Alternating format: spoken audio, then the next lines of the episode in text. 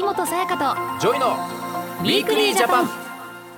秋元才加です。 JOY です。私たちの暮らしに役立つ情報や気になるトピックをご紹介する秋元才加と JOY の Weekly Japan。 JOY 君ははい。生放送の情報番組でコメンテーターをされてますよね。やってますね。ね。そういう番組では、うん。常に的確なコメントが求められると思うんですけれども、はいはいはい。どんな心構えで生放送に臨んだりするの？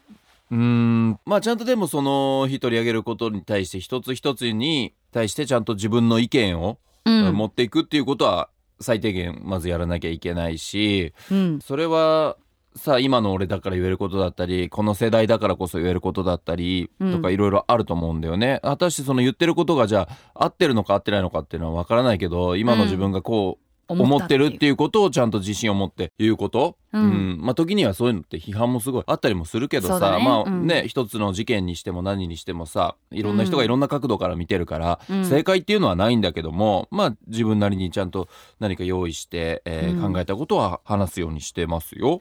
でも JOY 君って真面目だからめちゃくちゃ下調べしてそうだよね。下調べ。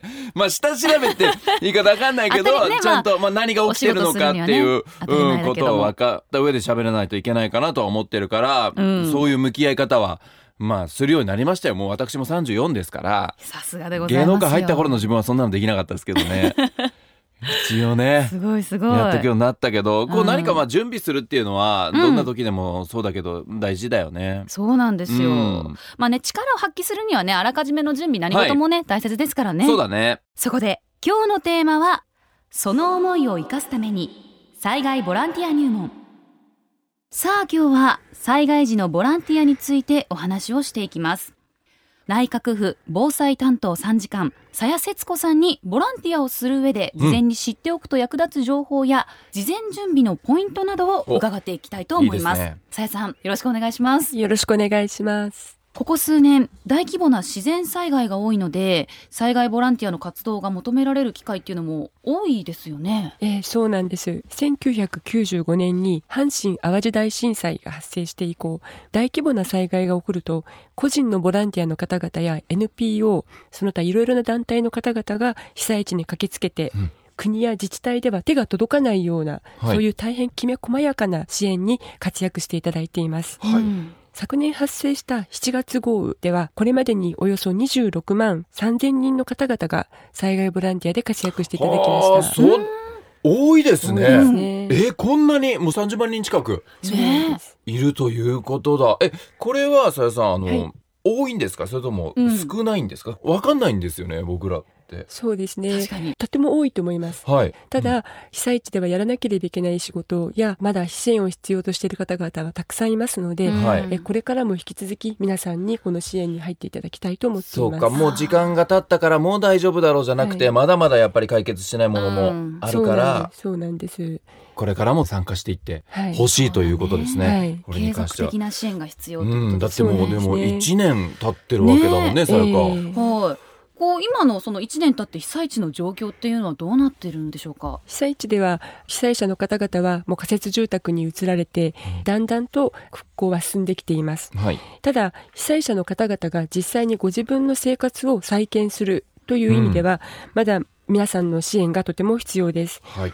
例えば被災した方々がどういうことに困ってらっしゃるのかということうん。は時間を追うにつれて変わってくるんです、はい。うん災害が起こった直後は家が壊れていたり土砂に埋まっていたりするのでそういうものを取り除いていただきたいとかそれから壊れた家具とか濡れちゃったもの、そういうものを外に出していくという、はい。そういう力仕事が必要になってくるのですが、はい。だんだんこう生活が避難所から仮設住宅に移ってくると、うん。そういう生活のサポートというものが必要になってくるのです。うーん。なるほど。そうか。じゃあその時々タイミングでえ手伝える人の能力じゃないけど得意分野っていうのもきっと変わってきますよね。えそうですね。最初はやはり力仕事ですから、はい。そういう土木作業の経験があるととてもいいのですが、はい。最近の困りごととしては例えば子どもの遊び場所とか勉強相手とかあそれからコミュニティでみんなで集まってお茶会をしてお話をするとか、はい。まあ、そういうようなこともこれからの被災者にとっては必要になってうくるんですーんだから幅広い人員というかね、ーうん。対応できる人たちが必要っていうことだよね。うん。えまた災害発生から何年か経っても被災地ではやっぱりまだまだ災害ボランティアが求められているんですね。そうですね。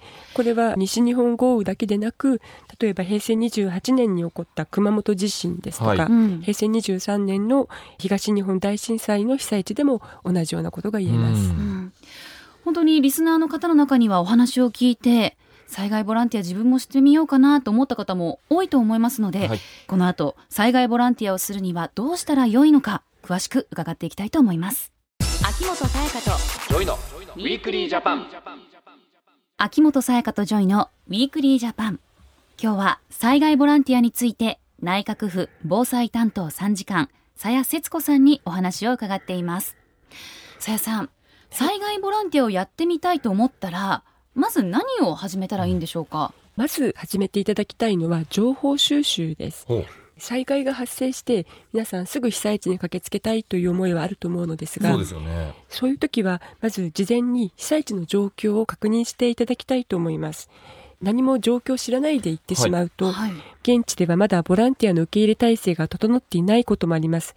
そうなると皆さんの力を発揮できないことにもなりますし、また逆に急に行くことによってかえって緊急車両や災害復旧作業の妨げになってしまうということもあります。かそうだねで、そういう事前の情報収集をするためには、様々ボランティア活動を行っている団体が SNS で発信をしますので、それをぜひご覧になっていただきたいと思います。はいあ SNS とかがしっかりこうあるということですねえ、そうですね。こうだからさやさんこう災害起きると何も調べないでとにかくなんか力になりたいっていう一心で、うんまあ強引に乗り込むって言い方あれですけども、行かれる方ね結構多い。特に調べずに行っちゃう人もきっと多いんですよね。ええそうですね。うん、だからそれがまあね気持ちはすごく大切だけども、うん時にはもしかしたらね妨げになってしまったりっていうことにつながっちゃってたんだね、うんこういうのは。でもですね。SNS が有効っていうのはええ。ちょっと思わなかったなこういうのがあるわけですねそれぞれ。団体とかやってるところが。いろいろな団体が SNS を発信したり、またはい。ホームページを更新して、あ今日の状況はどうなっているかということを毎日発信していますので、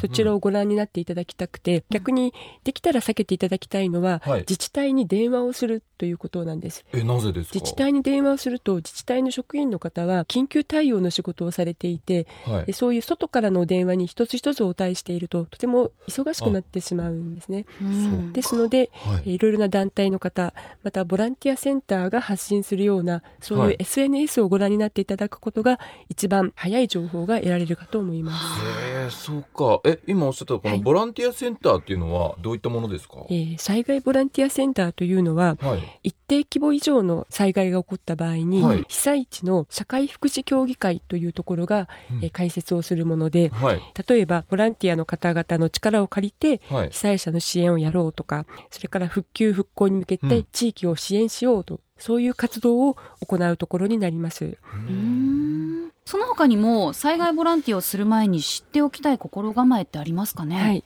やはり仕事の内容によっては、事前の準備が必要なものもあります。うんえ例えば、土砂の撤去作業というものをする場合には、皆さんの安全を確保するためにヘルメットとかマスク、はいそれから粉塵が飛びますので、ゴーグルを持っていった方がいいです。はいそういう必要な装備は、事前に出発する前に準備をしていった方がいいと思います。うんそれから、もし夏で暑い時の活動などの場合には、水や食料も持って行ってください。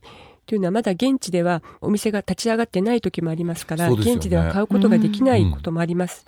だけど暑い時期なので熱中症になることもありますので、そういうものはあらかじめ用意してから被災地に行っていただきたいと思います。はいそれと、ボランティア活動保険というものもありますので、それにはぜひ入っていただきたいと思います。えボランティアの方に向けてボランティア活動保険というものがある、そうですね。えこれ知られてないんじゃないですか、ええあんまりそうなんです。うんボラン初めて知りました、ええボランティアの活動中に事故に遭ってしまうこともありますので、うんまあ、それに対してかけていく保険です。その保険は皆さんのお住まいの地域でもう社会福祉協議会というところがありますので、はい。まあ、そちらで加入をすることができます。うんうんできれば出発の前日までに加入をしていただいて、はい。それでボランティアに向かう際にはその証明書を持って行っていただくとい。いです。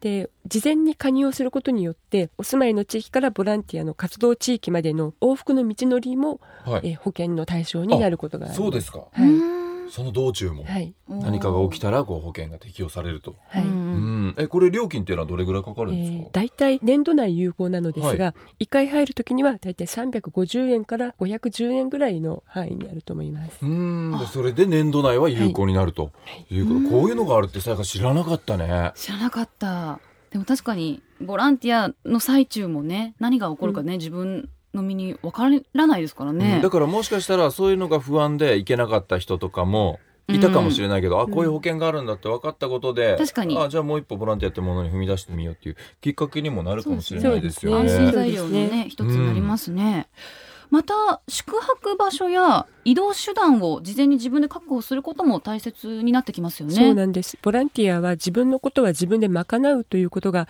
原則ですので、はい。やはりどうやっていくかという足とうん。どこに泊まるかということも、え自分で確保していただきたいと思います。はい。うん。また被災地によっては遠方の地域からボランティアに来ていただきやすいようにボランティアバスというものを運行することがあります。はいあそうなんですえね。そうするとその被災地までボランティアバスに乗ってみんなで一緒に行くことができますので、でも行く方にとっても負担が少なくなるかなそうでと思います。えそういうボランティアバスの情報だったりっていうのも SNS でえ、そうですね。載ってますか？はい、載っています。うん、じゃあしっかりこう SNS と、うん。まあ、ネットとかでねチェックしてからうん行くということですよ。まあ、ついさこうボランティア行くってなったら、うん。自分の体一つでこう乗り込んで向こう行ったらじゃあメットとか借りれるだろうとか、うん。なんか勝手にそう思っちゃってわかりますわかります、でうん。向こうに物はあるからそこで助ければいいかと思ってるけど違う自分で全部持っていく必要があるんね、そうだね。お水とかメットとかこう全部。うん。いろいろね事前準備必要ですねやっそうぱりそうそうそう。だからすぐ行きたいけど一旦落ち着いてしっかり整えてから行く、うん。これが大切になってくるとはい。いうことだ、うん今日ですね平成30年7月豪雨が発生した3ヶ月後にうん。実際にボランティアバスに乗って岡山県倉敷市の被災地に行かれた東京都世田谷区にお住まいの橋田光さんにお話を伺っております、橋田さんは災害ボランティアに初めて参加されたそうです。不安はなかったんでしょうか？資格もないですし経験もなくて普通の主婦で体力もなくてちょっと不安があったんですけれども何かこう自分でできることはないかと思いまして行かせていただきました。被災地に行きましたら道路とかはもう車などで通れる状態にはなってたので思ったよりは片付けがだいぶ進んでるなっていう印象だったんですけれども建物は本当に中身が空っぽでドアとか窓がもう本当全部取り払われてて人が全然住んでないっ状況っていうのがすごくよく分かってでそういう家がずっと続いてるようなところに行って作業させていただいたんですけどやっぱりすごくひどいなと思ってお掃除もまあ自分のできる範囲で花壇の泥かきなどをやらせていただいたんですけどまあ少しでもお役に立ててよかったかなっていうふうには思いました。うん。ん。こう普通に暮らせるようになるまではまだまだ時間がかかりそうでしたね。そうだね。だからすごくこう話聞いててね状況が思い浮かぶというかさ、うん。ね。まあでも経験がなくてもこういったボランティア活動はできるみたいですね。うん。ね。え橋田さんは事前準備をしっかりとして軍手やマスクなど装備品を用意していたそうなんですよ。そうか。うん、長靴の中に敷く硬い中敷きなんかも用意されていたようで、中敷き。はい、これはうん。釘などを踏んでしまわないように準備必須のものなんだそうです。あ向こうはまあ落ちてたりするかそういう状況だから釘とかが、そうそう。で硬い中敷きじゃい。ないとそのままこう刺さっちゃったりとか。そうです。怪我にもつながりますから、うんうん。事前に経験豊富な方に話を聞いていたので、そうした準備もできていたそうなんですけれども、やっぱり災害ボランティアをするときには事前のね情報収集がね大切っていうことだなっていうことですね。うんそして橋田さんには災害ボランティアをしてみて改めて感じたことも伺ってみました。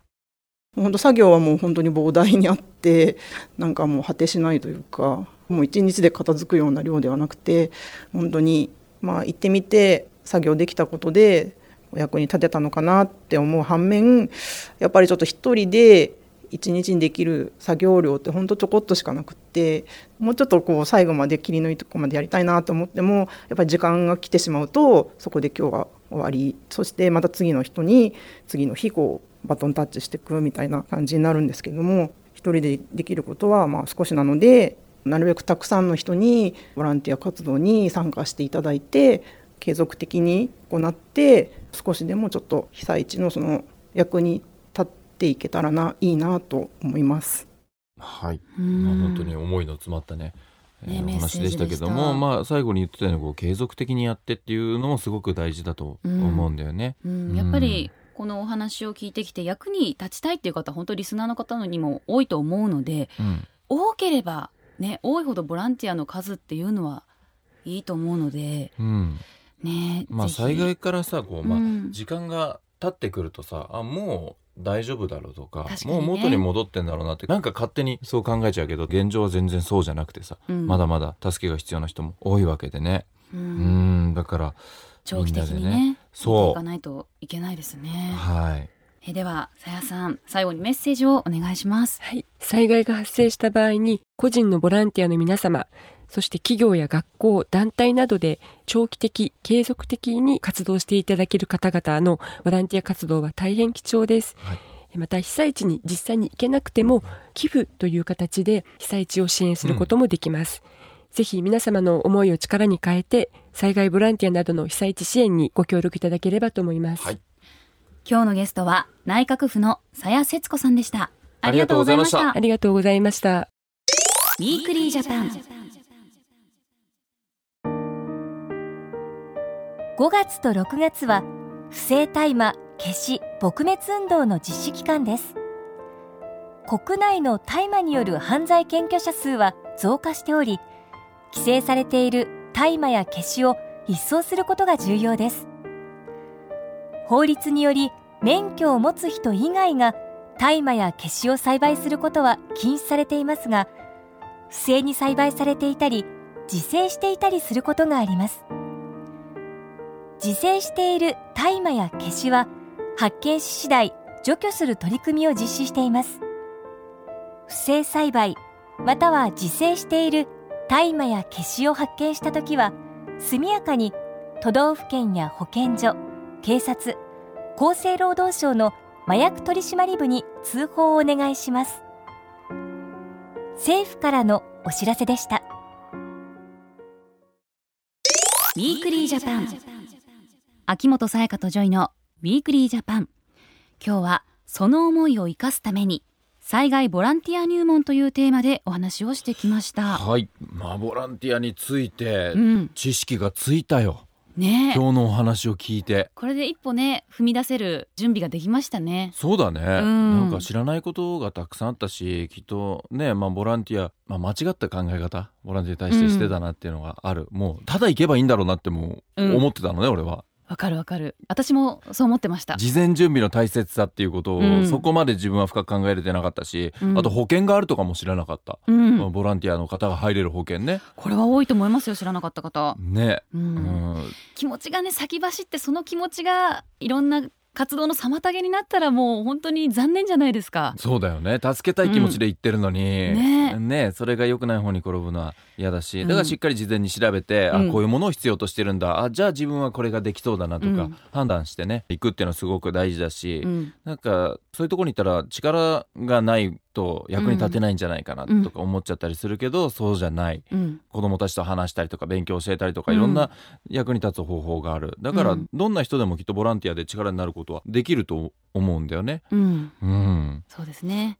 その思いをねぜひ皆さん生かしていただきたいなと思います。はい災害ボランティアの心得などについてもっと詳しく知りたい方は全社協被災地支援災害ボランティア情報のサイトをご覧ください災害ボランティア情報で検索するとすぐに見つけることができます。